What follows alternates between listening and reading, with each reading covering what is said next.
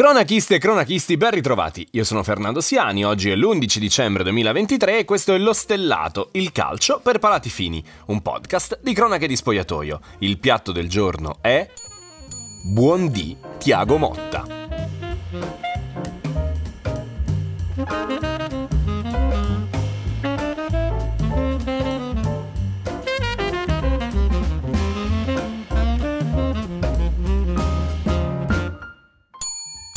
Non possiamo più tirarci indietro, è arrivato il momento di parlare del Bologna. Quarto in classifica insieme alla Roma, due sole sconfitte in campionato, alla prima giornata contro il Milan e poi contro la Fiorentina. Il Bologna, inoltre, è l'unica squadra in questo campionato ad essere stata realmente penalizzata dagli arbitri. I casi contro Juventus e Monza sono stati oggettivamente riconosciuti come degli errori, così come resta inspiegabile la non espulsione di Dia nella gara di ieri con la Salernitana. Ma nonostante questo, la squadra è davanti a formazioni molto più quotate come Napoli, Atalanta e Lazio. Capolavoro assoluto di Tiago Motta, senza ombra di dubbio l'allenatore più interessante di questa Serie A ed è, anche questo con pochissimi dubbi, destinato a sedersi sulle panchine più ambite del paese e forse d'Europa. Il suo 4-2-3-1 è in grado di esaltare alla perfezione le caratteristiche di chi scende in campo, è un'idea tattica che nasce dalla sua prima esperienza in panchina, quella da allenatore dell'Under 19 del PSG nel 2018. C'è un video molto bello presente su YouTube risalente a quel periodo.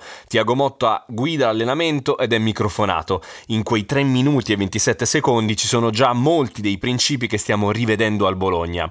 Quando perdiamo la palla non possiamo fermarci, dice Motta ai suoi ragazzi. E anche il gioco del Bologna è basato su un pressing feroce che mira a recuperare il pallone nella maniera più rapida possibile. E poi ancora, eccolo mentre dice non metto mai in difficoltà i miei compagni. Mai. E vale anche per il suo Bologna che in fase di possesso offre sempre due o tre alternative di passaggio a chi ha il pallone.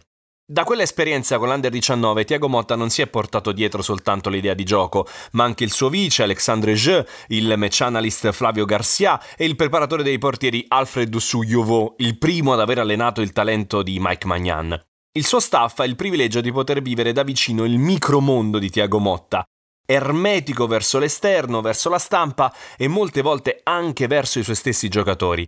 Sì, perché dei tanti maestri che ha avuto nella sua carriera da giocatore, da Gasperini a Murigno, passando per Rijkaard e Ancelotti, quello a cui Tiago Motta assomiglia di più è Antonio Conte, suo commissario tecnico in nazionale.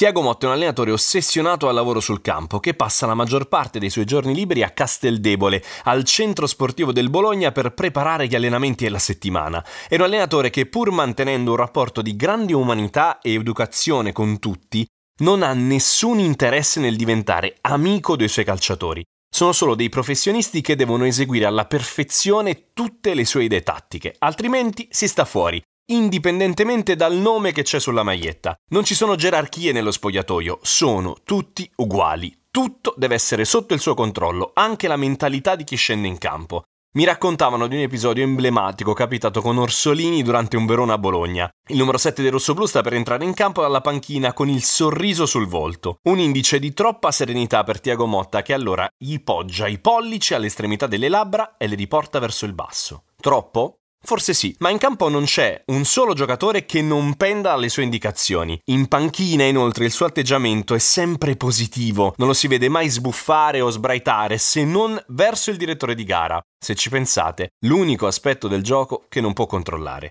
Tiago Motta è un allenatore che non parla mai se non al di fuori delle conferenze prepartita e delle interviste post perché non vuole mai spostare il focus dalla squadra proprio dopo un'amichevole vinta in Olanda ad agosto, aveva sganciato la bomba dicendo che il Bologna non era adatto alla Serie A. Parole che non avevano per niente fatto piacere alla società, che però da quel momento si è effettivamente data una mossa, portando a casa giocatori come Freuler, considerato da Motta uno dei segreti del successo del Bologna in questo inizio di stagione.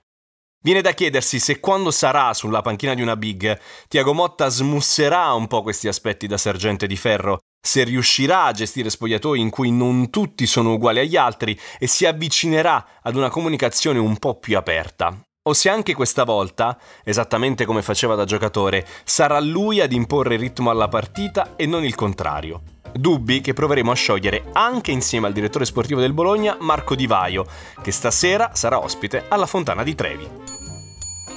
Servizio finito, lo stellato torna domani pomeriggio.